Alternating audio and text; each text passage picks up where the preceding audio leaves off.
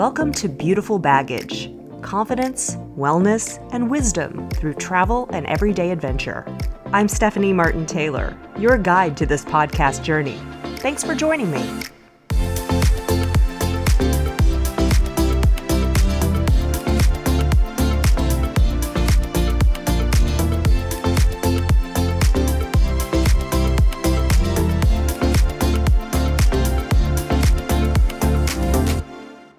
Hello, everyone.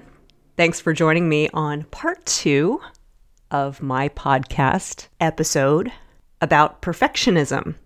So happy you're here.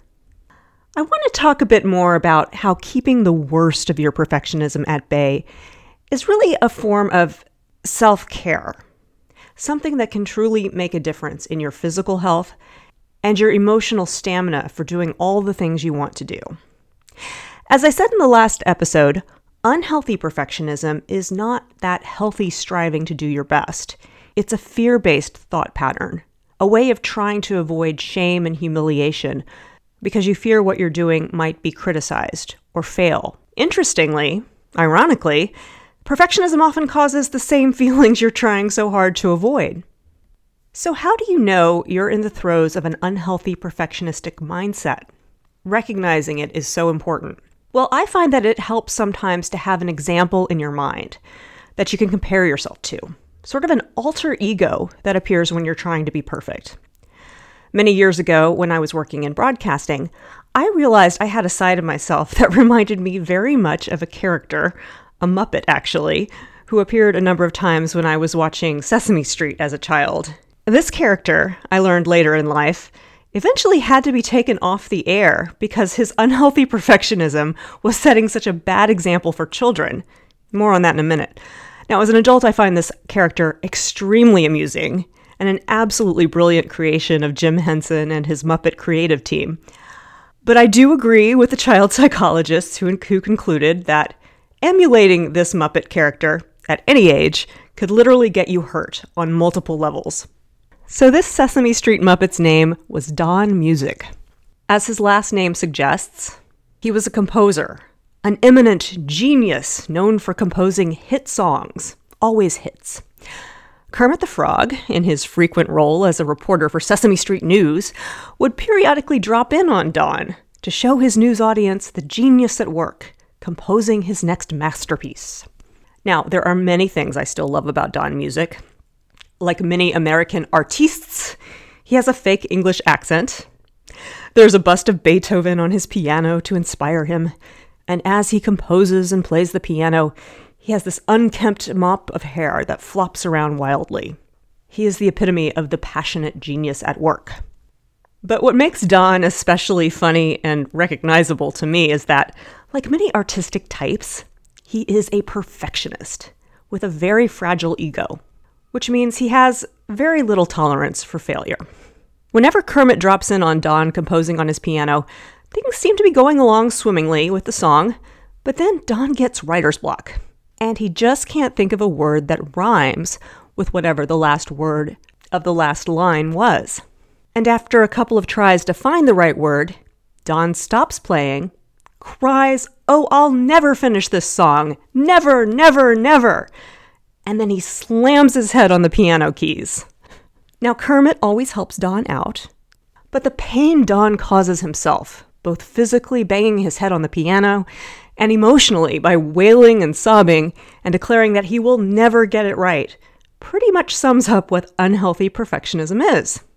It's childish ego over emotional maturity. It's again driven by a tremendous fear of failure or fear of rejection. And finally, it's very self punishing and unhealthy, deadly even in people. There's a lot of research that shows that emotionally, perfectionism run amok drives up anxiety, depression. Physically, it affects our blood pressure, our digestion, our sensitivity to pain. Behaviorally, it can lead to overeating and alcohol and drug abuse. And all those can go down really terrible roads. These days, when I watch the old Sesame Street skits with Don Music, which I will link to in my show notes, don't worry, I see the lesson that he teaches us, which is not only is perfectionism unhealthy, it stifles our creativity.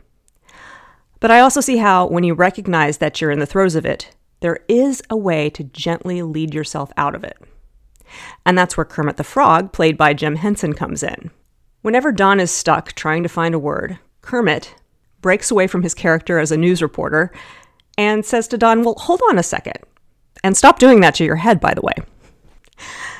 Let's think about this. And from a calm, centered place, Kermit starts tossing out rhyming words that might work.